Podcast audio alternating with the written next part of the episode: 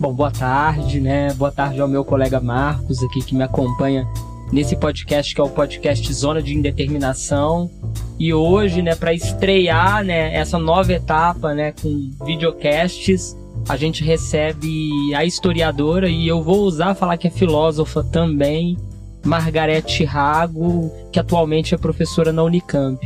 Mas antes de passar a palavra para a professora Margarete, para a gente poder ter um, um papo descontraído sobre a sua produção intelectual, né? A sua produção de vida, que é bastante é, é vitalista, eu diria, né? Eu passo a palavra para o Marcos também trazer algumas considerações acerca desse projeto que a gente está iniciando, que tem a perspectiva de de atuar nas margens da filosofia, né? Por isso o site Outras Margens e por isso o podcast Zona de Indeterminação. Exatamente. A gente tem algumas máximas, Margarete. Uma delas é que a gente fala assim, que assim como Deleuze, né, nos, nos sugere lá no Diferença e Repetição, a gente ousa falar em nome próprio. Então a gente não quer é, ficar repetindo, então a gente quer criar também. E é criar e criar em relação, né? E a gente fala uma outra máxima também, que nós somos a primeira geração imune à história da filosofia. Aquela, aquela geração isso, né? que não precisa estudar desde o primeiro filósofo que nasceu até o último para daí poder ler o Foucault, o Deleuze, o Guattari, né? E basicamente a gente é filiado, não sei se falar filiado talvez não seja tão adequado, né? Mas a gente é, é, tem uma relação muito forte com os filósofos da diferença, né? E eu queria, assim, começar te perguntando, esses dias eu li ou ouvi em algum eu tenho falado muito que é, videocast, vídeo de YouTube está se tornando um novo gênero textual, né? E a gente às vezes não lembra mais se ouviu num vídeo ou se olhou num livro, que é muito bom, né? Quer dizer, são mais plataformas e mais meios de chegar ao que importa, que é a linguagem, no fim das contas. E você falava uma coisa muito interessante. Você falava que no início da tua é, carreira é, é né, como professora, como pesquisadora, sendo uma das, das talvez é, primeiras pessoas assim que recepcionou a obra do Foucault no Brasil a partir da década de 70, e você falava que a filosofia da diferença aparecia como uma alternativa enquanto filosofia é, é, linha de corrente, é, corrente da filosofia, o pensamento crítico em relação ao marxismo. Eu achei muito interessante, ah, né? E eu gostaria de começar te perguntando sobre essa tua chegada à filosofia da diferença, sobretudo ao Foucault. Ah Bom, é, primeiro eu queria agradecer o convite e de fato vocês estão numa zona de indeterminação, porque por isso que tem espaço para mim, não é? Que não sou exatamente uma pessoa formada em filosofia, com mestrado doutorado em filosofia. Eu, eu, tenho tudo isso na história, né? Não na filosofia. Sim. Mas é, houve um momento em que é, apareceu a necessidade de ir para a filosofia, não é? Porque então, eu acho que eu vou respondendo a sua questão porque eu fui para a filosofia num momento de me sentir no deserto.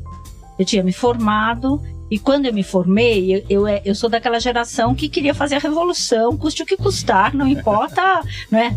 E eu me formei em 1970 e os, alguns professores me chamaram para fazer pós-graduação com eles, ou ir para os Estados Unidos fazer. E eu, não, universidade burguesa, como assim? Eu não, entendeu? eu tinha passado quatro anos me transformando, né? E, e apanhava muito porque eu tenho olhos azuis, né? Classe média paulistana de olhos azuis. Então a gente apanhava muito também. Não contava para ninguém que eu sabia falar francês, que eu tinha feito aliança francesa, né, para não apanhar. Mas então, é, então, quando eu, então e, e, o meu movimento foi o de radicalizar. E quando eu me formei, eu estava muito radical. Eu queria entrar numa organização política. E eu tanto fiz que eu entrei no POC. Eu entrei não, eu fiz um contato com o pessoal do POC e eles me Partido Operário Comunista, Sim. que era a dissidência da Polop. E eles estavam dizendo para mim, olha, é um mau momento, nós estamos caindo, nós vamos ser presos, nós vamos cair. E eu falei, não, não importa, eu não vou ser, vocês vão. Eu não, não, eu não sou do grupo, eu não era ligada a um Sim. grupo, entendeu? Tava, estavam sendo presas as pessoas ligadas ao grupo. Eu achava que eu era uma pessoa que, que não, não era identificável facilmente, entendeu? Uhum. E aí eu entrei, mas a gente fez assim, eu fazia um grupo de estudos do Capital na minha casa com umas pessoas que eu não conhecia, né? que eu vim conhecer depois. Era, né? Não, era, tinha ser, tinha ser é, com pseudônimo e tal, né? E fazia um trabalho com uma moça na freguesia do O, um trabalho com operários, que era a forma de, né? Mas assim, durou um, assim, alguns meses, no primeiro semestre de 71, eu tinha me formado em 1970, e Logo essa moça foi presa, quer dizer, um dia eu fui indo e eu passei mal, eu comecei a ter tontura E eu sentei na Praça da República e achei que ia desmaiar. Falei, acho que é melhor eu voltar para casa. Eu voltei para casa e ela, ela foi presa. Isso, isso aconteceu milhões de vezes, entendeu? Assim, de eu captar uma energia negativa, passar mal e recuar. Conclusão: as pessoas foram presas, quem não foi preso se exilou, foi embora, o mundo acabou.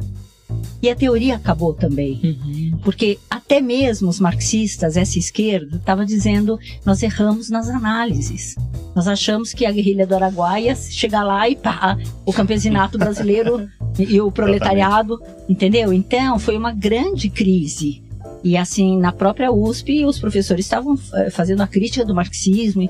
Bom, para mim o mundo acabou, eu fechei as portas e falei, não, para, volta para casa. E fiquei um ano dentro de casa é, pensando onde foi que eu me perdi, né? O que, aconteceu? Entendeu? E, e, e, meus pais entenderam que falei, olha, eu preciso de um tempo, eu preciso entender o que aconteceu. Porque assim, eu tinha radicalizado demais, tinha obviamente me isolado demais, tudo era burguês. Eu não ia ao restaurante comer pizza porque era burguês. Né? Nesse momento do milagre econômico, estava surgindo uma classe é. média, shopping center, para mim o mundo era burguês. Conclusão, é, eu me recolhi, e, e, depois de um ano apareceu uma pessoa e falou para mim: Eu tenho sessão agora com meu psiquiatra, você não quer vir comigo? Eu falei: Quero. E eu fui, e era o Isamitiba, que morreu há pouco tempo. e esse coisa, Isamitiba falou para mim: fez a consulta e falou, volte amanhã. Que encontro, hein, Margarete Haga e Samitiba. Super encontro. Ele tinha, eu tinha 20, 22, ele tinha 30, né? Aí ele falou para mim, volte amanhã. Aí no amanhã ele falou três vezes por semana com remédio. Falei, pois não, mas eu não tenho dinheiro. Como eu vou fazer? Ele falou, esquece esse assunto. Isso não interessa. Isso. Não me cobrou. E em meses ele me puxou e eu fui voltando. Fui voltando, fui me ressintonizando com o mundo. E aí pintou a oportunidade de fazer concurso para filosofia para o pessoal que já tinha diploma. Então eu fiz um, um concurso lá de seleção, né? Uma seleção para as vagas remanescentes para quem já tinha diploma. E eu entrei na filosofia com a minha cunhada, Cida, Maria Aparecida de Paula Hargo, que agora é professora na PUC de São Paulo. Na época ela estava na Escola de Sociologia e Política. E nós duas entramos na filosofia da USP. E foi um encontro maravilhoso.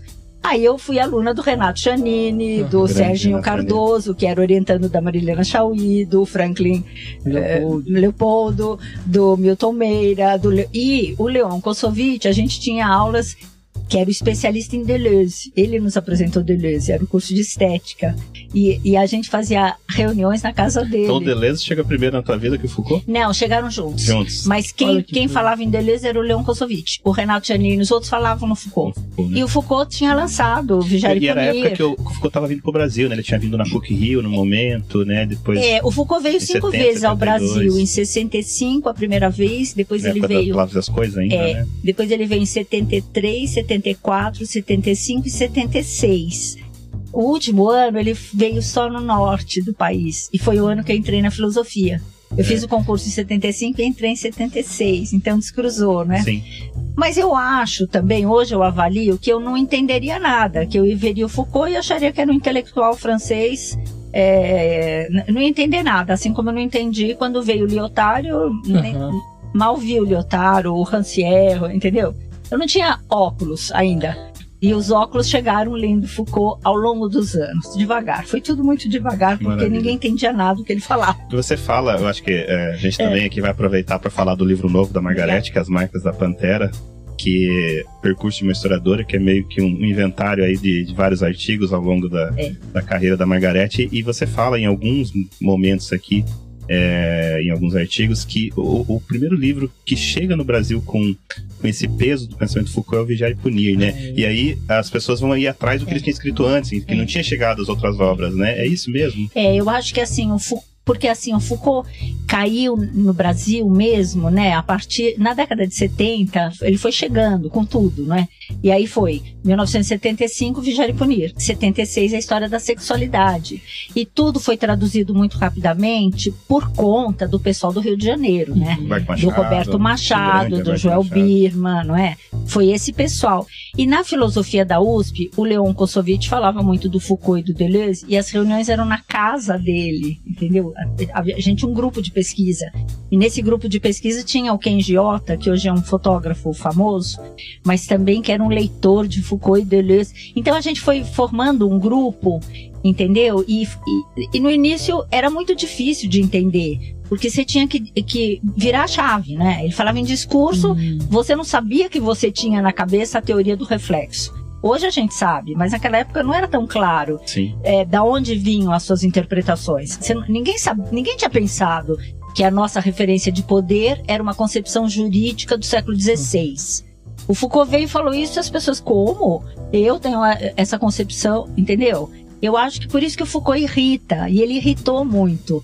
Porque assim, a gente queria falar em luta de classes e ele queria falar de. É por isso que o Foucault, às vezes, ele é objeto de crítica dos neoliberais e às Sim. vezes da, da, da, esquerda, né? Quer dizer, porque ele, ele parece que irrita todo mundo, né? É, é o... Imagine agora esse livro dele, dá até medo de falar, porque é uma crítica contundente do cristianismo. Ele acaba com Santo Agostinho. E aí. as pessoas ficam muito irritadas, porque aí mexe com a religião, com a fé, Sim. não é? Ainda bem que aquele homem, o, o Stephen Greenblatt, é um, ele é um crítico literário, especialista em Shakespeare, mas ele soltou em 2017 em inglês um livro chamado The Rise and Fall of uh, Adam and Eve. E eu me lembro que eu fui em 2018, eu, eu encontrei a, a, a editora da, da, da, Companhia das Letras e eu fe, falei desse livro. E ela disse: o livro está pronto, está saindo. E saiu Ascensão e Queda de Adão e Eva, do Stephen Greenblatt junto com o, o, as Confissões da Carne. É maravilhoso, porque bateu, né? Sim. Entendeu? É, tudo a ver os dois, e são leituras que eu recomendo muitíssimo porque se complementam. É, mas eu acho que assim, a carreira do Foucault é marcada por. Porque ele está fazendo. Ele está pondo espelho na frente da gente. E a gente não gosta muito de olhar para o espelho. Se principalmente os homens, porque eu acho que os homens são mais difíceis de ir à terapia, à psicanálise, do que as mulheres entendeu? As mulheres se cuidam mais, né? E, e, os homens menos. E, e, o Foucault é uma pessoa que te força a olhar para dentro, é. a fazer você pensar em como você pensa. Perfeito. Então, por exemplo, né? As pessoas, ele só fala do poder. Não, não, não é ele que só fala do poder. Somos nós. Ele tá fazendo um espelho. E acho que tem uma coisa, né, Margarete, que é assim, né? É, quando a gente é, brada contra as grandes estruturas é muito fácil, né? Você fala assim, é. o problema é o poder do Estado, é, o problema é. é. o Bolsonaro, e é mesmo, claro. Mas assim, mas o Foucault fala assim, não, o poder está em você. É você. Tá na relação de você com a sua esposa, de você com seu filho. O, seu, o fascismo, né? O fascismo é, o cotidiano. o microfascismo né? cotidiano. Né? Exato, o micropoder, o microfascismo. E Agora, aí você fala, aí, aí não dá para dizer que o problema é outro. Eu tenho que olhar um pouco para mim, né? E, e essa então, coisa Então, agora, eu devo dizer que eu tô falando isso, mas eu me irritava, falava assim, como assim ele tá falando isso? Acontece que eu tinha caído no Dr. Tiba um pouco antes de ler o Foucault. Uhum. E o Dr. Tiba me fez olhar para dentro e falar para mim por quê, por que isso? Por que, entendeu? Quer dizer, de, de, quem que você tá falando? De que passado você se lembra? Por que, que você não se lembra de outras coisas? Entendeu? Uhum. Então, eu tava numa viagem, quer dizer, eu fiz uma viagem para dentro com essa crise. Eu acho assim, o mundo acabou em, 70, em 71 para mim. Eu levei dois anos, pelo menos, para ir parar no Dr. Tiba e ir voltando. Que é aquele período mais duro da ditadura, né? Quase foi horrível, foi né? horrível. É, o mundo acabou, as pessoas foram embora e eu assim, eu, eu fiquei no deserto, a sensação Aquilo que de o, deserto. o Guattari fala, né? Se perdeu os universos de é. referência, né? É, assim, foi assim. Então, eu tô, eu tô, achando que atualmente é a segunda vez que o mundo acabou. Aquela foi a primeira, entendeu? Eu já tenho essa experiência de, do mundo, mundo ter acaba. acabado. É, o mundo acabou para mim a primeira vez em 71 é quando Mas cronologicamente tudo. você já tinha se formado na USP? Eu me formei em 70. Em 70. E eu fui ser militante nesse, uhum. nesse período de 1971 que eu entrei radicalmente. É, todo mundo foi preso, caiu, deu tudo errado, tivemos que interromper tudo. Então, aí eu voltei para casa e me, me fechei, no, me fechei. Falei, peraí, preciso dar um balanço, preciso ver o que aconteceu. Sim. E comecei a fazer autobiografia, entendeu? Nessa época, quer dizer, anos depois, quando eu fiz a Aventura de Contar-se, que eu fui, entrevistei as mulheres contando a sua autobiografia, eu descobri com os teóricos da autobiografia que você só pensa em fazer autobiografia quando você sofreu uma ruptura enorme uhum. e você quer entender o que foi que aconteceu. Você quer entender quem é você hoje que não é você antes. O que, que foi, entendeu? Eu não tinha essa teoria, mas eu fiz isso na prática. Eu juntei fotos, comecei a. Agora, eu também devo lembrar que eu sou gêmea. E o Rago, o Antônio Rago, filho, que é professor da PUC e é músico também, como meu pai, toca violão, só que ele é historiador, né? Ele estava do meu lado. Uhum. Entendeu? Quer dizer, e a minha irmã também, a Beth, que também é professora da universidade. Então, assim, era uma, foi um deserto, uma solidão, mas eu tinha esses irmãos que são que hoje são professores como eu, entendeu? Enfim, a gente não, não tem uma distância. A gente pode ter alguma distância ideológica, assim, um é anarquista, outro é marxista, uhum. mas e além do mais, eu acho que assim, nós somos filhos de um músico e meu pai só tocava violão, ele não fazia outra coisa na vida só tocou as músicas que ele compôs, o Chorinho em casa com o Regional do Rago, a Isaurinha Garcia, os músicos, a Dalva de Oliveira, eles iam em casa, entendeu? Então a gente cresceu no universo de música e o Tônio toca, então, então a gente também tinha um elo mais fundo que é a música, entendeu?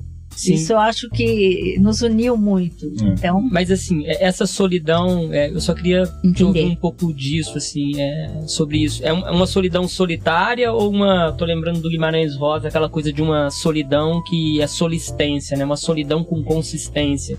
É. Que, no, que estar só faz você ganhar uma consistência para pensar nas coisas, para elaborar a vida. Claro, claro que foi isso. Porém, tanto que eu fui parar no Tiba, não é? No psicanalista, uhum. psiquiatra ele era e tal.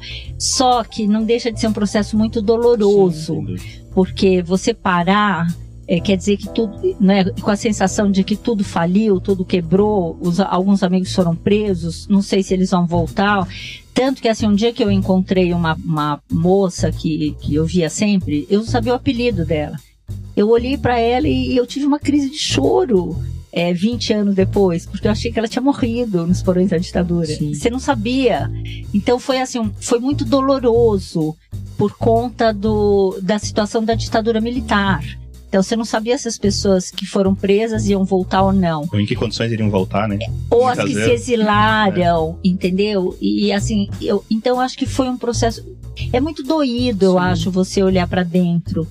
Tanto que com, quando eu fui pro Tibo, o tratamento foi com remédio. Na época, hoje todo mundo toma, né? Mas Sim, naquela, imagina na época, né? Naquela época. É assim. Agora, por outro lado, ter um psiquiatra me deu muita força porque assim, uma coisa é você estar tá sozinho e você não tá bem e as pessoas falam, ah, é, você precisa trabalhar. Aí você vai no psiquiatra e fala assim: você não pode trabalhar agora, avise as pessoas que eu sou médico, psiquiatra. Entendeu? Então ele me deu muita força e um homem que me enxergou. Depois eu descobri que o Dr. Tiba era filho de um monge budista. Olha. E foi impressionante o que ele fez. Assim, em poucos meses as pessoas ficaram chocadas, como eu fui ficando bem, entendeu? Eu fui voltando à normalidade. E como que eu voltei? Eu voltei de bem com o mundo. Uhum. Eu falei, entendeu? Essa história de que assim, é, isso é burguês, isso é, é não sei o que, isso é. Pô, para, para, vai parando. Eu aprendi a conversar com as pessoas. Eu converso com qualquer pessoa entendeu? Eu fui, eu fui aprendendo, porque assim, o mundo tinha acabado, sabe? Pizza era burguês, hambúrguer era imperialismo, ir para Nova York never, é, entendeu? Falar inglês, eu queria desaprender de saber inglês. Para! Eu queria ficar feia, eu queria ser feia, porque é, bonitinha era associado com burguesinha. Entendeu? Uhum. E eu saí outra pessoa. Não, não, não, desculpa, eu quero ficar bem bonita. quero ser inteligente, quero conversar com Deus e o mundo, eu quero me conectar. Eu ainda não tinha lido o Rizoma do Deleuze. Uhum. Óbvio que quando eu, eu fiquei sabendo do, das pontes e do Rizoma do Deleuze, fez muito sentido. Então, eu acho que a descoberta da filosofia da diferença, para mim, teve a ver com fazer sentido de uma experiência que eu estava tendo e que eu não sabia teorizar. Uhum. E o marxismo, eu falava em luta de classe, não, entendeu? Quer dizer, tudo que eu não era, não tinha nada. Sabe assim, pelo marxismo, o que, que eu fiz? Renunciei a mim. Uhum. Pelo marxismo, eu queria deixar de ser burguesinha para ser. me proletarizar. O que, que era se proletarizar? Entendeu? Era você se jogar fora, não gostar do que você gostava. Pra... E acho que essa, essa visão crítica, né, que sobretudo, assim, muitas das pessoas que, que, que encontram a filosofia de diferença encontram isso. A gente não desconsidera a obra do Marx e a análise que ele faz é da, da, sua história econômica. fez uma o, leitura o, melhor o, que o Capital, Tanto né? que os clássicos do, livros do Deleuze, o Antiédipo e o Platôs, é capitalismo, esquizofrenia e Marx está ali presente o tempo é. todo. E, e, e, quando Foucault também, né? Foucault tem, é. também é, é, muito tributário de Marx, mas assim, é uma outra possibilidade, outra. como você mesmo falou em algum momento, de, de uma filosofia crítica, de um pensamento crítico. Quer dizer, eu posso ser crítico a essa superestrutura de poder, sobretudo econômico, né, do capitalismo, é, sem ser o, o, radical marxista, né? Até porque eu acho que o Deleuze e o Foucault nos ensinam um pouco isso, né? Das, das microfissuras, dos, das linhas de fuga, é. É, da micropolítica. Olha, né? com o marxismo, a gente não falava em subjetividade naquela época, não falava em corpo entendeu? E eles trouxeram essa. No, no, marxismo você tinha que se esquecer de si, você tinha que se proletarizar. Era um tipo de sujeição também? Era, era renúncia de si, é, renúncia é mais si, né? cristão, né? eu acho que é poder pastoral, entendeu? É. é poder pastoral, porque você tinha que seguir o que o pastor que era o líder do partido, dizia. Então o partido dizia que você tem que amar o Sim. que fazer do Lenin, entendeu? A hora que você vai falar outra vez, eu vou ter que ler o que fazer do Lenin, o pessoal me expulsou da, de um grupo político. O que fazer? Entendeu? então, assim, você tinha que gostar do, da música do Geraldo Vandré, você tinha que gostar, você não podia gostar. E eu, eu sou classe média paulistana, sim. A gente tem uma formação muito americanizada, entendeu? Uhum. A minha irmã nos trouxe muito cedo a Dinah Washington, a, a, né, a Billie Holiday, a música americana, é, entendeu? Então a gente teve tanto que quando eu fui morar em Nova York em 2010, que eu fui dar aula na Columbia, na Universidade de Columbia, uhum eu estava em casa, entendeu? Eu sabia mais música da, da, americana que os meus alunos, entendeu? E a Colômbia fica do lado do Harlem. Sim. Não, meu filho.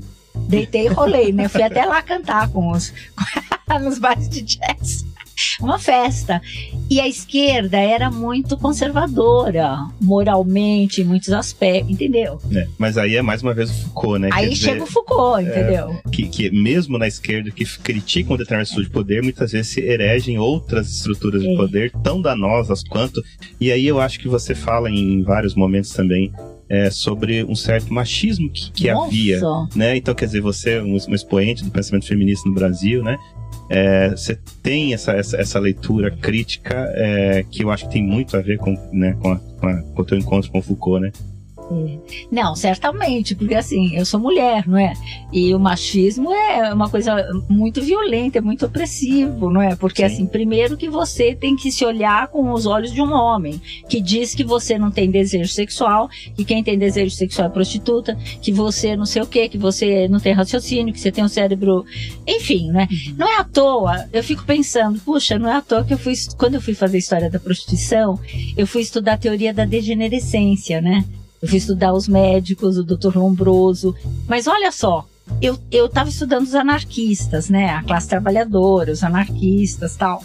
E aí eu fui na Biblioteca Nacional do Rio de Janeiro e eu queria entender mais a história do amor livre para os anarquistas. Porque eu pensei assim, caramba, eu pensei que o amor livre fosse uma coisa da década de 70. E eu descobri que era de 1850. Ou antes até. Falei, caramba, tem história, né? Fui pesquisar puxei a ficha assim, amor livre. Tava escrito, vide prostituição. Aí eu falei, então, vide prostituição. Puxei a ficha da prostituição, vieram as teses médicas. Entendeu? E a Magali Engel uma historiadora que tinha trabalhado já essas teses médicas numa, numa tese dela que é Saberes e Meretrizes e Doutores. E eu amei o trabalho dela. E aí, quando eu comecei a ler essas teses médicas, bom, aí você vai vendo assim que a esquerda e a direita têm uma herança da teoria da degenerescência, do santo do que bebeu no cristianismo. Quer dizer, o Santo Agostinho, a mãe dele tal, eles falaram, o Tertuliano. Até o século XIX, eu falei, por que, que os médicos citavam tanto o Santo Agostinho? Por que, que eles não citam o Epiteto, o Epicuro, o Diógenes? Uhum. Entendeu? E essa é aquela moral conservadora que chegou até a década de 60, 70. 70 explodiu tudo. Entendeu? 70 teve Revolução Cultural, final do, da, né? Sim. Mais de 68, 68 uhum. É movimento hippie. Então foi assim, um, um e o feminismo começou Sim. a se. Re... Então, essa década de 70 foi. E eu tinha 20 anos, né? Quer dizer, eu vivi muito isso. Porque na hora que eu tinha que ir para um, um lado, eu, meu Deus, não vai dar para ir por aí apareceu a Rita Lee, apareceu, entendeu? Então foi uma maravilha. E, e, claro, a esquerda era muito, sem dúvida, a esquerda não se compara com a direita. É lógico. Nunca. É. Agora, os homens precisavam se trabalhar um pouquinho e era um pouquinho difícil. Agora, tinha de tudo, né? Assim, eu, eu tinha um namorado, Walter Krausch, que era um geógrafo e poeta, e ele tem um livro de história da música brasileira. Ele já se foi entendeu? Mas era um querido, assim, era, um- foi um encontro na, em 1970 maravilhoso também, entendeu? Então tinha de tudo, né? Exatamente. É, uma coisa que eu tenho curiosidade de perguntar pra Margarete, né? A gente fica tentando não, não, não virar entrevista, mas aí a gente tá É. diante, assim, do, do- da Ah, Margarete. é, a, gente tem muita curiosidade, né? Tem muita pergunta. Eu Também leio a que a Margarete. gente se encontrou pouco, né? É, exatamente. Até agora. É, e aí a gente fica com algumas questões que a gente não quer deixar de, de perguntar. E eu vejo assim, a, a presença do, do, é, do Foucault, como você fala na, na, na tua obra, você fala que é, conheceu o Deleuze pra- praticamente no mesmo, no mesmo momento, né? E aí eu queria entender assim como que você viu essa chegada desse pensamento pós-estruturalista, que é um pensamento que, por exemplo, o nosso podcast é Zona de Indeterminação por causa do conceito do Bergson, né? O Bergson fala que é, so- nós somos seres, quer dizer, todo ser vivo tem zona de indeterminação, que é a, a, a, a zona entre a percepção e o ato. Então é esse espaço de tempo em que você percebe o mundo e age. E os seres dos mais simples aos mais complexos têm zonas de indeterminação maiores ou menores.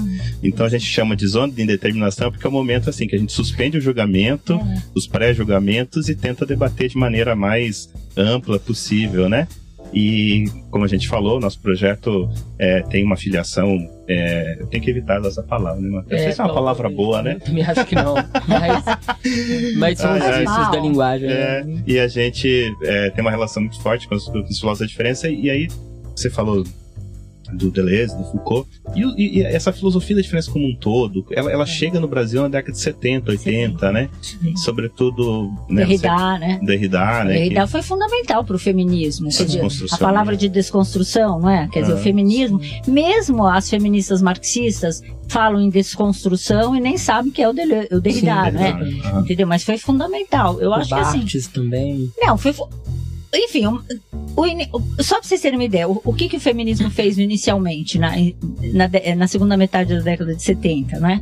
É, começou a entrar o feminismo no- nos anos 70, pelo, muito pelo lado americano. A gente na universidade Mas é- via a Angela Davis, né? Mas a, a Simone de Beauvoir, ela não tinha entrado ainda com Foucault? Não, Não com tinha. força não. Quer dizer, é na década de 70 que, que a gente. Não existia história das mulheres. História das mulheres começa a ser publicada em 80. Mas as, a- vamos dizer, as pesquisas começam a nascer em 70, na década de 70, com as sociólogas. Eliette Safiotti é de 69 o livro, Eva Bly, né?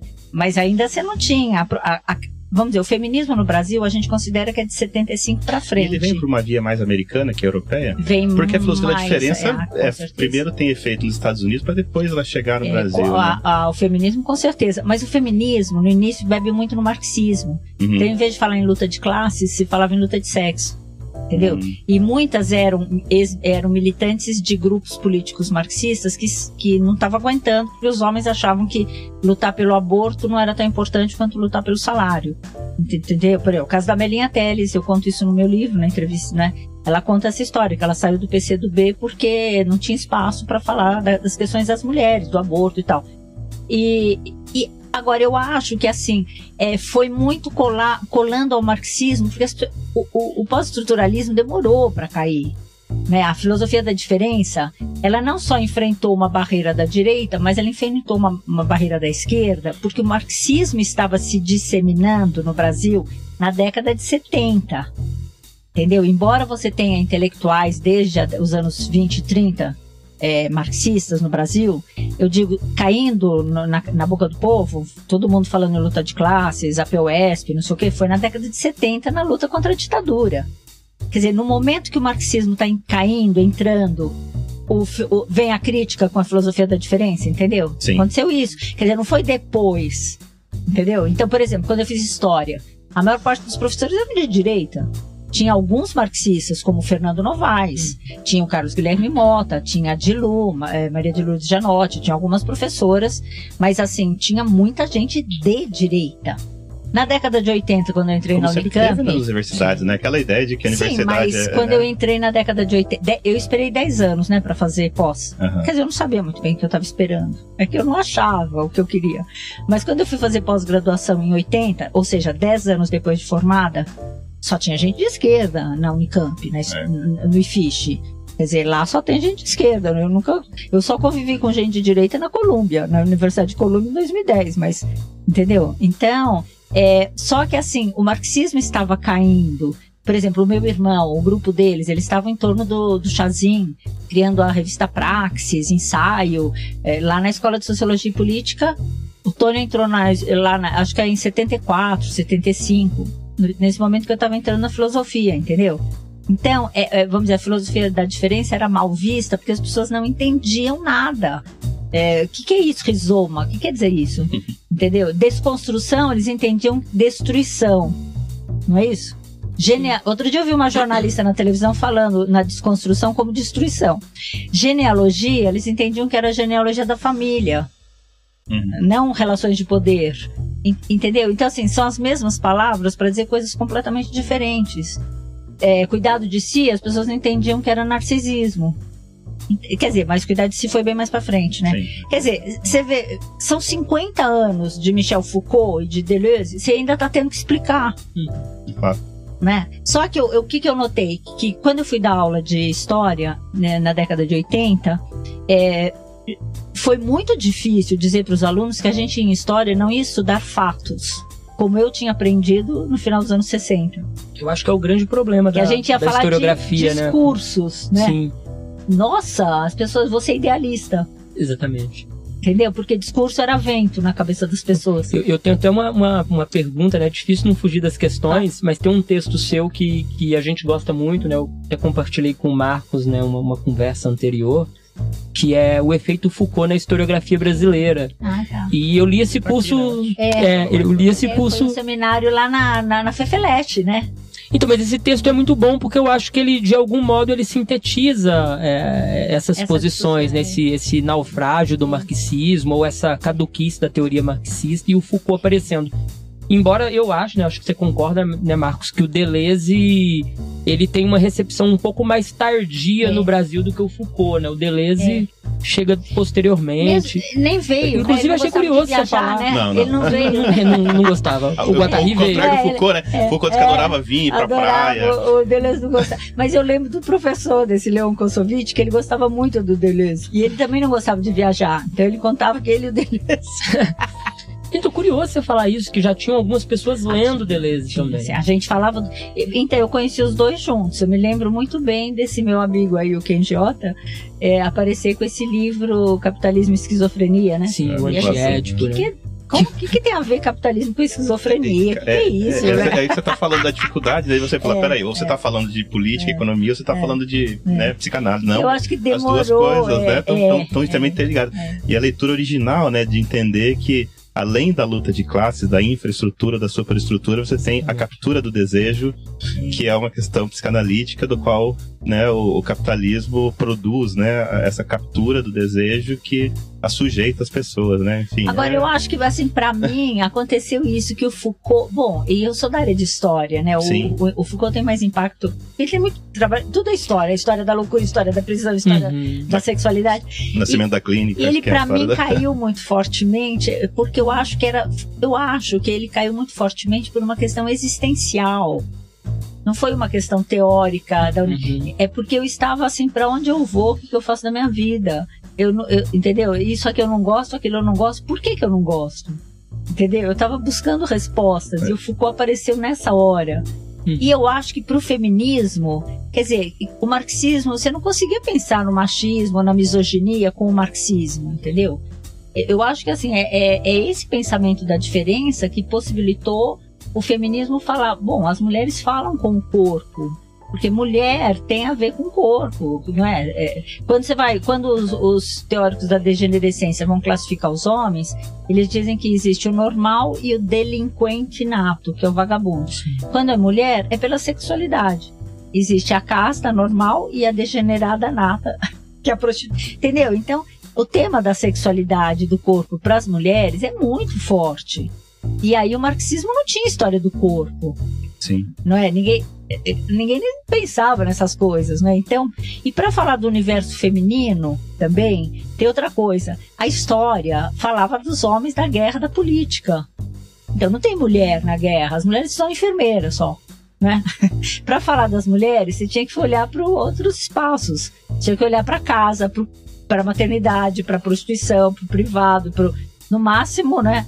É, pra, e aí você não, não tinha conceitos para falar vocabulário, entendeu? Então, eu acho que assim, o, o, feminismo, a teoria feminista desenvolveu demais, bebendo no marxismo, bebendo no Foucault, bebendo no Derrida, bebendo no, no Deleuze, não é? Rose Braidotti, sujeitos Judith nômades, Butler, né? Judith Butler, uhum. não, Wendy Brown, a, a Margaret McLaren, nós traduzimos a Ma Margaret McLaren porque o tema da né? pesquisa né? de...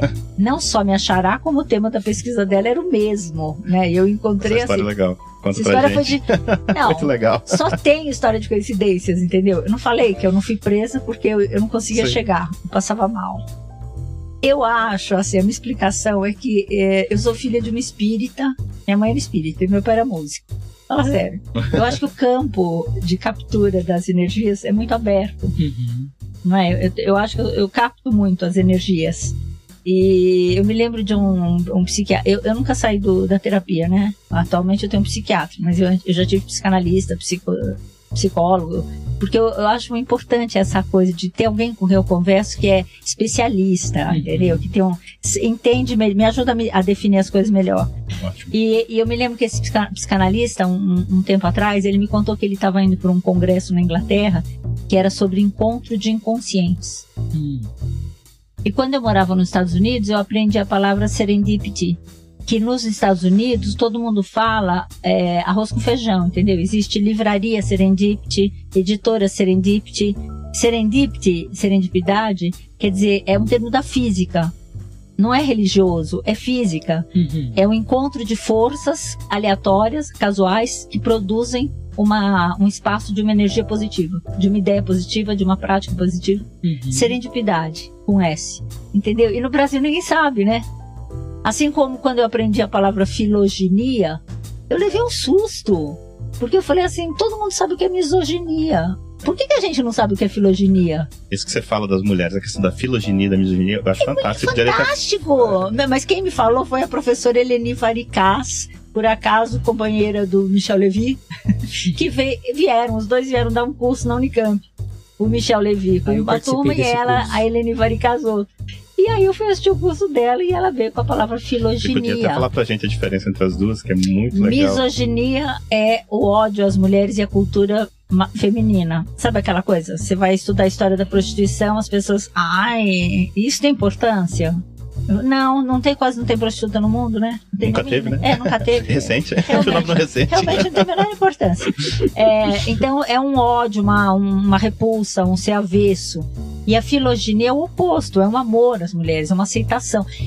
Não, e nesse Daí momento... aquela coisa assim, né? Ah, essa mulher é sempre linda, sempre frágil. Ah, é uma aceitação. É, uma, é, é, é, o outro lado da... Veja você, eu vou dar um bom exemplo. É, nessa época, na década de 90, eu encontrei um livro do Jorge Zimmel chamado Filosofia do Amor.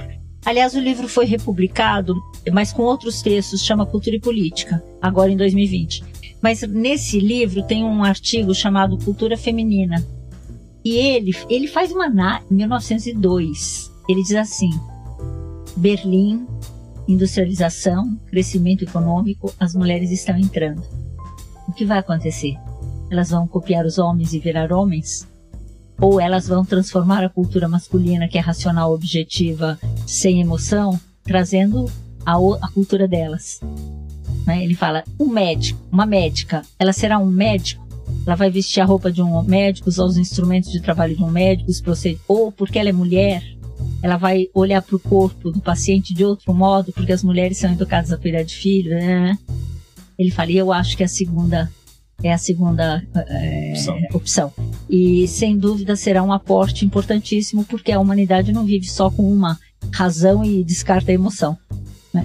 O texto é de 1902. Impressionante, né? Impressionante, porque é uma época que os homens Barrofen, do século XIX, eles estão dizendo que, que as mulheres vão entrar e vai acabar o mundo, porque as mulheres vão virar homens, não vão mais querer casar, não vão mais querer ter filho, a família vai acabar, os homens vão virar tudo gay, entendeu? Porque eles vão ficar muito em contato com as mulheres. Hoje, né? É, vai ficar muito com mulher, entendeu? É, vai ficar em casa, entendeu? É tudo perigoso. Então, assim, vai, vai ser a degringolação total. por isso que o presidente Roosevelt cria o, o curso de educação física nas escolas. Olha isso, para virilizar a raça. E aí faz sucesso o Tarzan, o livro, a figura do Tarzan de 1911. Não, Olha essas histórias absurdas. E como né? não trazer uma teoria que dê conta do regime dos corpos, né? Assim como é como ficou, né? Pra discutir a questão. Aí, né? aí você vai pensando assim, a história da loucura. Acho que o Foucault só estudou a história da loucura, não? O que, que vocês acham? Eu tenho a sensação que o Foucault falou assim: olha, acho que eu vou estudar a história da, da humanidade, da, da, da nossa vida, mas é um hospício, né? Ele tem um é, texto, né? Esse mundo é um hospício. Acho que ele só. Eu, a minha definição é assim: o Foucault fez a história da loucura e o Marx fez a história da maldade. Porque assim, não. O Marx tem. Eu me lembro de, uma, de um texto do Marx que ele fala assim: é preciso se despedir alegremente do passado. Isso me marcou muito fundo, né? De pensar. Mas você só pode se despedir alegremente do passado quando você acertou as contas, né? Exatamente. Porque enquanto o passado não passa e tá pesando aí, né? Nós estamos vivendo isso, né? Exatamente. A coisa é brava, né? E acho que tem isso, né? Você é, ficar preso ao, ao, acontecimento e não ao acontecido e não ao acontecimento, né? É. Quer dizer, as pessoas querem o regresso de algo que, que né, a mulher não vai voltar para. Agora, o que é impressionante é assim que na a direita realmente a gente não imaginava, né? Que ainda existisse é, pessoas do século, sei lá de quando, né? De lá de trás, assim como, sabe assim, os pensamentos. Por exemplo, Tertuliano, no século II, padre Tertuliano, um pouco antes do Santo Agostinho. Hum, o Tertuliano não virou santo porque ele brigou com a igreja. Mas ele é muito importante. Ele tem um livro do século II chamado A Roupa das Mulheres. Existe em francês La Toilette des Femmes e em latim. Sabe o que ele diz? Que os homens traem porque as mulheres não sabem se vestir. Ah, bom, mas faz 21 séculos, 20 séculos que esse argumento está sendo repetido cada vez que uma mulher é assediada, né? Exatamente. A culpa é dela porque ela não sabe se vestir. Eu não sabia que era do Tertuliano a ideia. Entendeu? Então, o dia que eu descobri, foi impressionada. Pensando, gente, não é? Então, assim, é, quer dizer, tem pessoas que estão falando isso. Agora, eu, o que eu penso é assim: a esquerda não pode eh, furar. A esquerda não pode errar, né? Quer dizer, ela, ela erra, mas ela tem que saber isso. Ela tem, não é? Ela já, é, não é esquerda só no, na política institucional, certo? Exato. Quer dizer, eu sou da geração que criticou os revolucionários que eram de esquerda, mas eram machistas. Então hoje eu acho que isso já caiu a ficha. Os homens são filógenos, tem misóginos e tem filógenos, né? Tem homens que amam as mulheres, que aceitam as mulheres, que sabem se relacionar em plano de igualdade. Tem muitos homens que são filhos de feministas, netos de feministas. Mudou muito, hein? Os homens mudaram muito. Tem que reconhecer, mudaram. Sim. Parabéns para os homens também. Eu acho que assim, tem muitos ganhos. Não, senão você vai dizer também que não houve ganhos. Sim, claro. Houve muitos ganhos. Né? Mas eu, o que me impressiona é a dificuldade de fazer aliança. Entendeu? Na esquerda essa coisa de, sabe, assim, um grupo político detona outro grupo é, político. Que eu, eu, eu fui filiado ao PCdoB há algum tempo e a gente tem um erro muito grande das pessoas acharem assim, conviver com muitos é, colegas militantes, por exemplo, do PT, e um, é um erro as pessoas acharem assim, que o PT é homogêneo, né? É. Ou que a esquerda é homogênea. Pelo contrário, né? É, é, é, assim, ela é muito heterogênea, muito. né? O PT tinha, tem a linha radical, a linha moderada, a linha do centro, quer dizer... É, os mais velhos, os mais os, jovens. Os mais jovens, exatamente. Então, mas isso, isso né, o, o pós-estruturalismo nos ensina isso, né? Claro. Essa ideia da, da homogeneização é uma, é, uma, é uma casca, uma ilusão, claro. não existe, né? Se for para dentro de qualquer estrutura, você vai ver que tem as suas diferenças, mas você não acha né? que esse é o nosso grande problema atual? Essa, essa dificuldade de criar uma esquerda que se dê as mãos ah, com as diferenças. E acho que não só no campo político, acho que isso se dá em vários, vários, é, né? Assim, você é. tem, a gente tem dificuldade de dialogar, de pensar diferente, sentar na mesma mesa, né? Eu acho que a gente tem dificuldade na, na própria academia. É, recentemente teve um evento, né? Recentemente eu me, me, me, faço referência antes da pandemia, eu fui assistir um evento com os marxistas, porque eu gosto de ouvir os marxistas. Claro. E eu me lembro de uma pessoa que estuda Deleuze comigo que estranhou essa posição de ir para um congresso de marxistas. Então, acho que a gente fica muito nichado na é. academia também, é. né? Os deleuzianos, né? Sobretudo nós, né? É, pra, é, pra, é praticamente uma religião, assim. É, é. E a gente só fala disso e só orbita ao redor disso, sabe?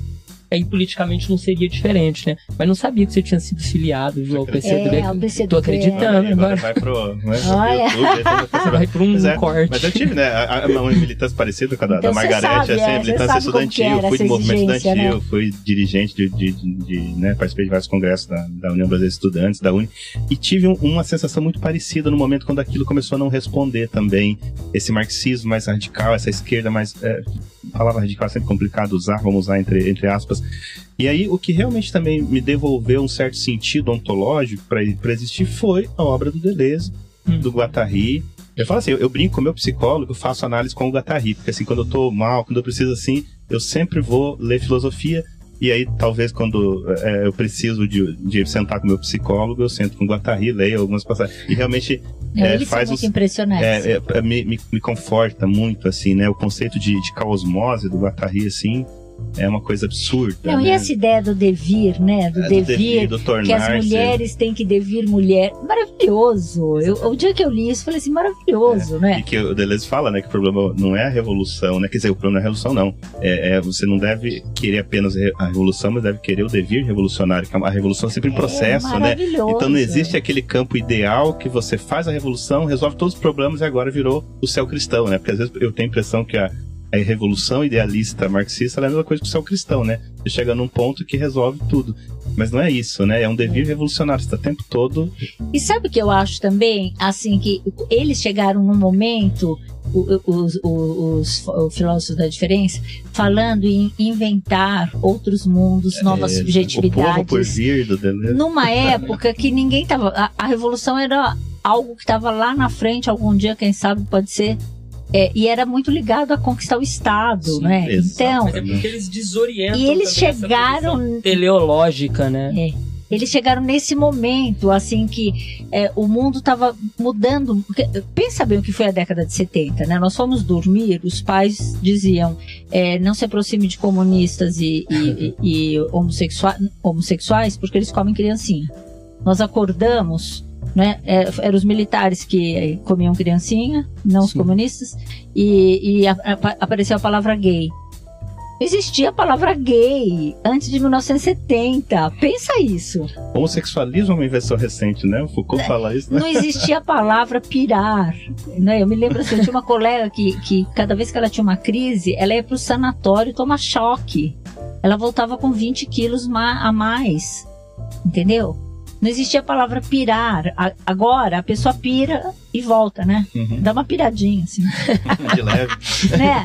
Os argentinos não tinham chegado com a análise institucional, com os psiquiatras. Não tinha aí o orientalismo, a yoga, não, sei, não tinha isso tudo. Quer dizer, então a década de 70 trouxe uma mudança.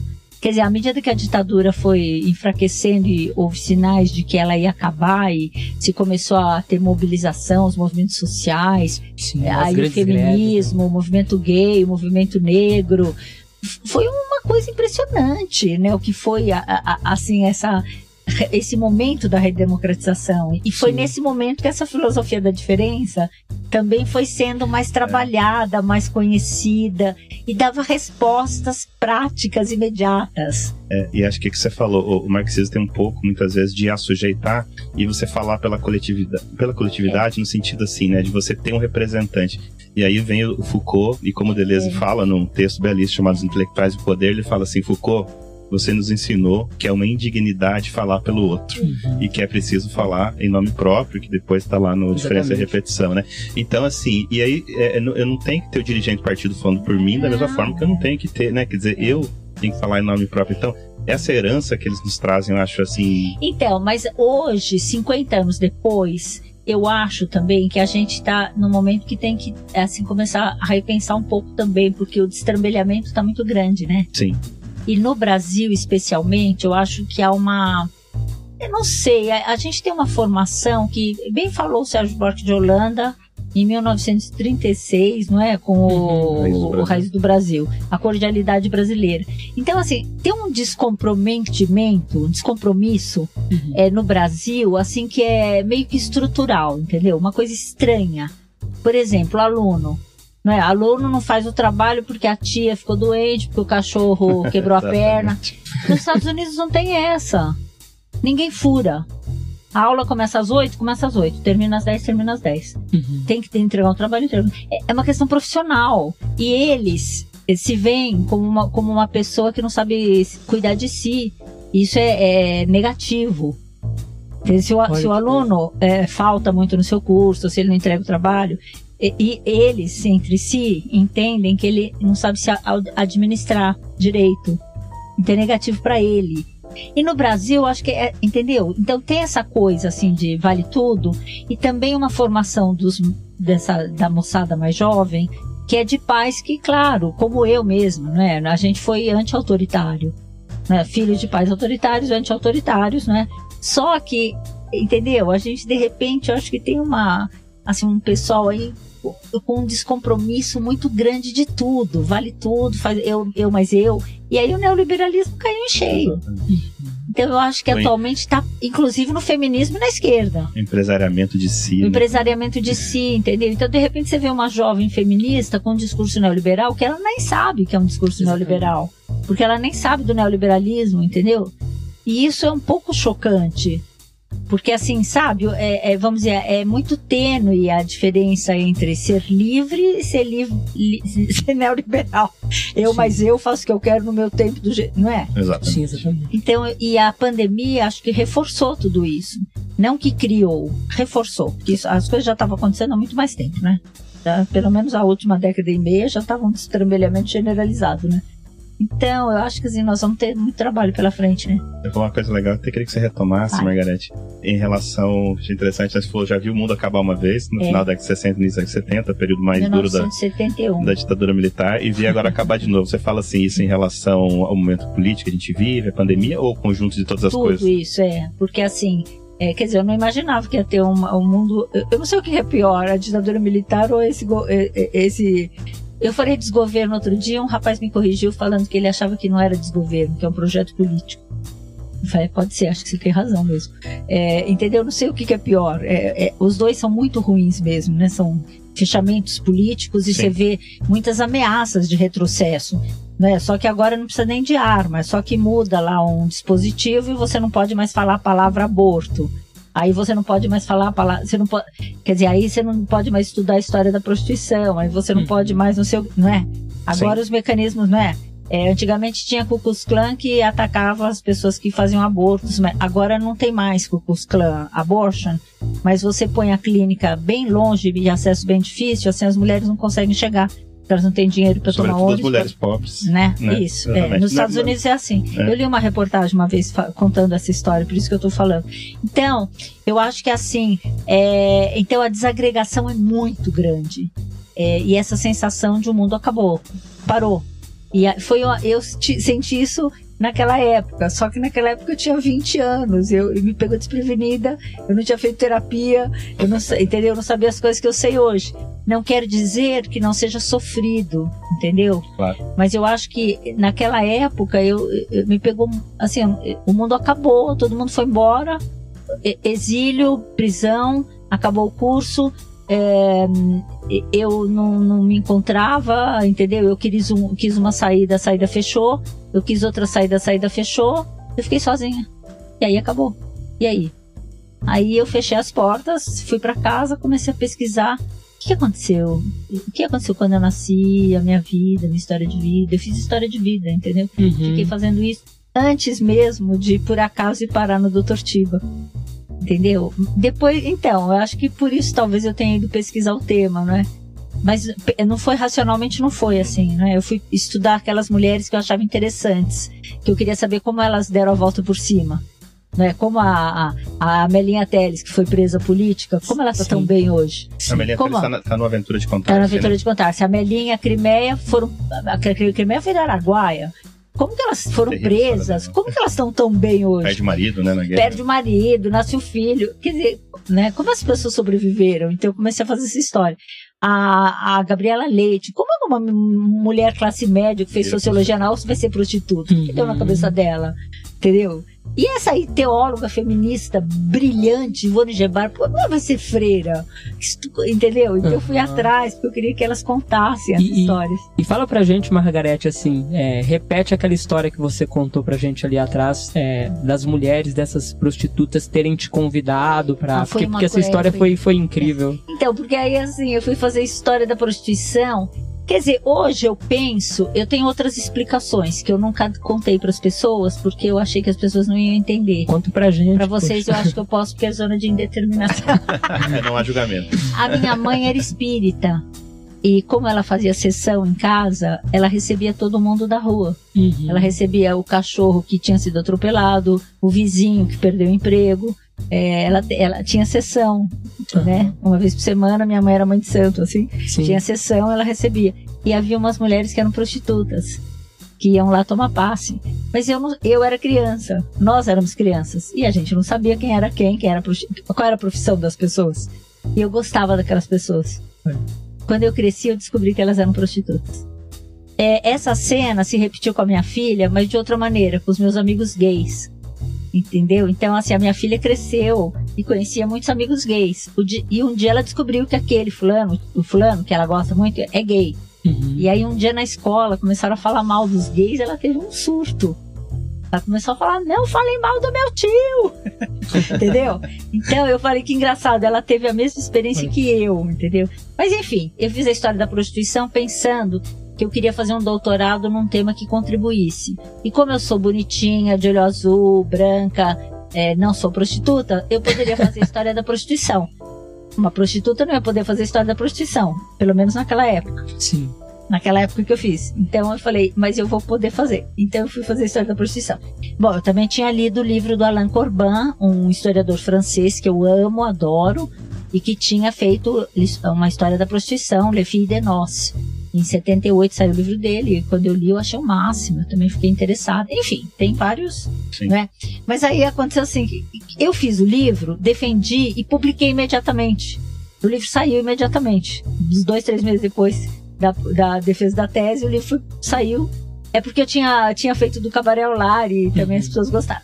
E, e então o livro foi publicado muito rapidamente. E aí, uns meses depois, em 91, a defesa foi em 90, em 91 eu recebo um telefonema. E a mulher diz assim: Margarete, você não deve me conhecer, eu sou a Gabriela Leite, líder das prostitutas. Aí eu falei assim: Não, eu te conheço sim, você estava no programa do Jô Soares sendo entrevistada há duas semanas, não é? Eu assisti. Ela falou: É. Aí ela falou assim: Eu tô te ligando por causa do seu livro Os Prazeres da Noite nós queremos te convidar, nós, as prostitutas, queremos te convidar para vir aqui na zona, no Rio de Janeiro. Aí eu, eu, eu fiquei com medo, eu fiquei com muito medo, né? Porque eu pensei: Eu na zona, que eu vou fazer lá? Olha que boba, né? Puxa, que oportunidade, né, de conhecer a zona. Eu fiquei morrendo de, de inveja de conhecer a zona. Mas aí eu pensei assim, eu falei, não, olha, eu, eu escrevi sobre as suas avós, eu não sei nada, não é, não é sobre vocês, eu não pesquisei nenhuma prostituta. Não, nós lemos os livros, nós sabemos e nós queremos te convidar para vir aqui que nós vamos fazer um lançamento. Você vem? Eu falei, vou, né? Vou. Aí, tá bom. Ninguém quis ir comigo, eu fui sozinha. Mas é quando eu cheguei era numa ONG, na ONG no- eh, do eh, chama ISER, Instituto de Estudos da Religião. E aí foi muito legal, foi uma festa assim de lançamento do livro e as prostitutas branca, negra, gorda, magra, velha, jovem, todas me abraçaram e disseram muito obrigada. Eu, o que, que eu fiz? Você nos pôs na história. Todo mundo tem história. Operário tem história, camponês tem história. E prostitutas não tínhamos história. E sem história não existe cidadania. Menino, mas foi tão emocionante. Eu voltei abalada para a Unicamp falando assim, gente, eu tive a melhor aula de história da minha vida por uma prostituta pobre negra no Rio de Janeiro. Impressionante, né? Impressionante. Impressi- Essa história eu fiquei abalada, contei pra todo mundo, tô contando até hoje, porque eu achei. Quer dizer, que, que noção né, de direitos. Porque assim, lembra que no- eu, eu acho que mudou um, um pouco, mas até há pouco tempo atrás, o, o filho de um deputado em Brasília jogava gasolina numa prostituta e punha fogo, né? Depois, a- depois que ele matava a mulher, ele dizia: Ah, ela errei, ela era empregada doméstica.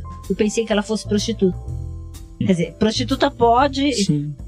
E uma coisa que eu fico pensando, que eu acho que não existe esse debate, é por que existe a prostituição? Para as mulheres? Somos nós que vamos lá ter prazer? Sim. Acho que não, né? A prostituição existe, as mulheres vão lá trabalhar, certo? Exatamente. A prostituição existe para os homens, porque existe uma teoria que está completamente obsoleta de que os homens têm uma sexualidade mais carente, mais louca, mais no seu desenfreada que as mulheres, né? Isso é de uma época, é datado. Por isso precisava ter a prostituição para preservar a família, não é isso?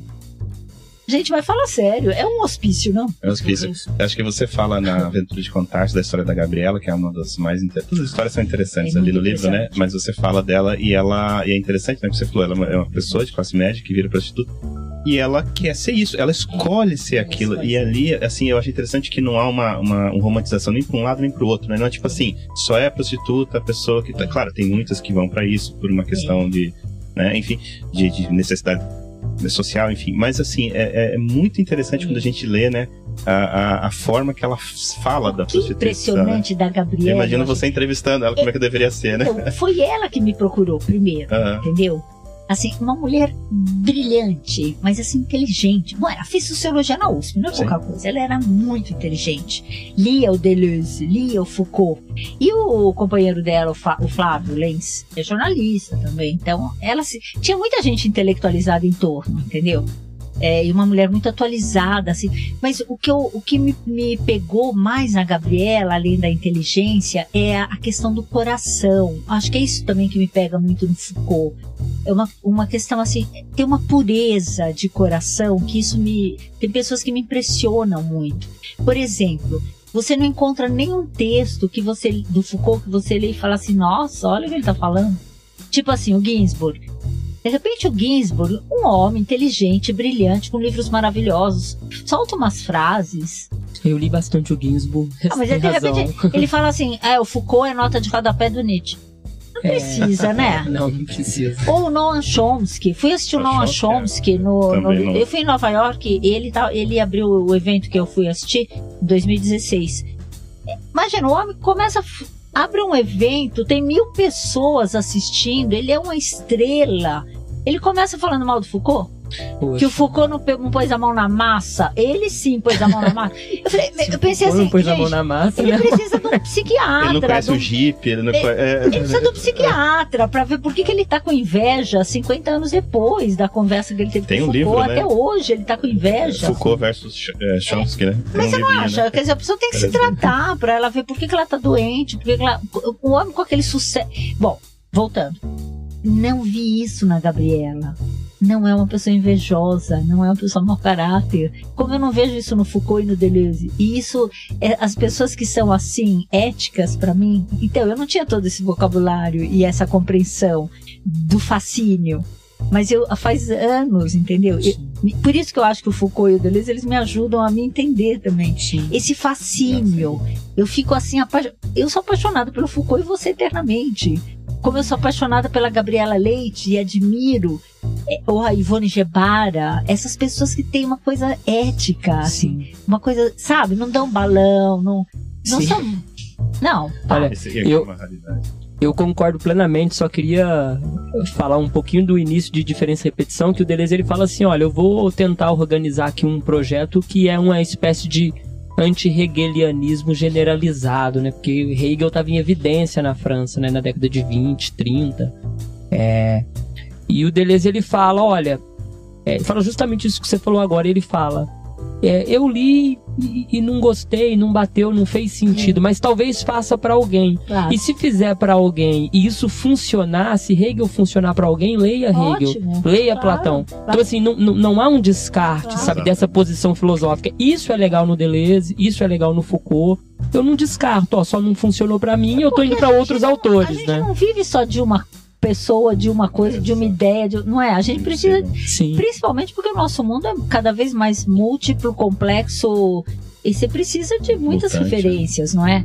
É Sim. claro que tem as pessoas pelas quais você se apaixona mais. E agora, eu como historiadora, eu, eu, eu estu- eu trabalhei com muitos historiadores, né? Como eu tô e aí, historiadoras. Um dia eu fui, um dia eu estava em Paris, eu fui visitar Michel Perrault. Eu escrevi um e-mail para ela dizendo assim: eu gostaria de te, de, de te dar um abraço, de te visitar e dar um abraço. Sabe o que ela falou? Com muito prazer, venha me deu bolachinhas e suquinhos, eu e a minha orientada. Me deu um abraço, entendeu? Eu fui lá porque eu queria, eu queria dar um abraço para falar, olha, você marcou minha formação de uma maneira. E quando ela veio à Unicamp e a São Paulo, tinha tanta gente em torno que eu não consegui chegar, entendeu? Mas ela me recebeu com uma simplicidade.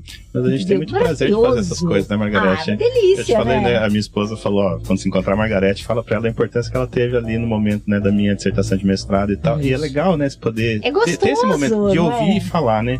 É. Margarete, pra gente já ir caminhando muito pro gostoso, nosso, né? pro nosso derradeiro final, claro que bater papo com, com, com você, assim, a gente Obrigada. podia passar horas.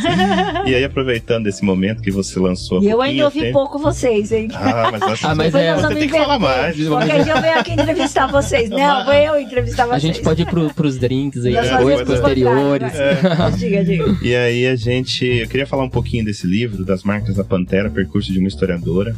É um livro maravilhoso, Obrigada, são obrigada. 500 e poucas páginas. Eu, eu encomendei da Amazon quando a gente marcou com a Margarete. Achei que fosse chegar antes, eu não consegui ler ele todo, li, li uma parte, li alguns artigos.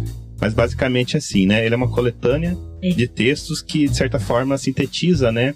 A recepção de Foucault e outros filósofos da diferença, né? Do feminismo. é, e, e A Pantera é o Foucault, viu? Não a sou Pantera eu. Foucault, né? Eu falei, eu queria aí. pôr Foucault no título, mas a minha amiga não deixou. Ela falou: Não, Margo, o livro é teu, é percurso de uma historiadora. Ela que deu o título, entendeu? Eu falei, mas eles vão achar que sou eu a Pantera. Ela, não, Eu achava que era você, inclusive. não, não, não, é o Foucault. E eu só queria, assim, é, marcar uma coisa assim, que esse livro, As Marcas da Pantera, dá uma dimensão do- dos temas, né? Que você trabalha, É. prostituição, anarquismo, você tem, tem uma produção bem gosto, interessante eu sobre gosto. anarquismo, né? Aí não precisa nem falar, como a gente já falou o programa todo, né? Dessa recepção dos filósofos da diferença, é, enfim, do feminismo. Então, fica a recomendação, a dica, é uma obra bem robusta, uma leitura muito fluida, como são os seus textos de uma forma geral. E a gente queria agradecer, Ah, Margarete, eu a sua agradeço, gentileza de imagina. estar inaugurando o nosso videocast. A gente já tem alguns podcasts, né, só com áudio. Esse é o primeiro é, piloto, né? E já Sim. tivemos a honra de receber aqui a, a Margarete Rago. Pra gente, assim, é um, assim, um motivo de muita alegria de você dispor esse tempo aí pra estar com a gente. E acho que nada melhor, né? Pra gente começar um podcast que ter alguém com esse astral, né? De bate-papo, assim. porque é Bom, eu que exatamente agradeço a essa ideia. oportunidade, a paciência, a boa vontade, enfim. E agradeço o editor, porque a ideia foi dele, entendeu? Eu tenho um pouco de preguiça de olhar. Eu sou historiadora, mas eu me dei conta que eu tenho um pouco de preguiça de olhar pro passado, pro meu passado. Dá muito, é muito cansativo, né? A gente quer fazer coisa nova, né? Não quer Sim, ficar pensando. Mas de qualquer maneira ele insistiu muito e eu acho que eu sou muito grata ao Joaquim por ele ter decidido que eu tinha que fazer esse livro. E foi ótimo, claro, né? Um momento de balanço também, Sem né? dúvida. É muito bom alguns Então, momentos, muito né? gostoso, sim. Bom, e obrigada a vocês pelo convite, pela, pelo carinho, pela atenção e pela paciência de ficar escutando, É um escutando. prazer. Tá bom, nós, obrigada. nós lhe E o Fumaça, agradecemos. que tá aqui tá trabalhando. É a nossa editora. Então, A gente agradece o obrigada Fumaça. também. E parabéns pela iniciativa. É, obrigado. Vai ser muito legal, quero ver. Então é isso, então. Tamo junto. E mais um videocast Zona de Indeterminação. Muito obrigado, viu, professora Marga? Inclusive, tenho que lhe agradecer pessoalmente, porque é a terceira vez que eu faço um convite pra você e você aceita, né? Então, é, muito obrigado, professora. Obrigado, pessoal. Até a próxima. Até a próxima.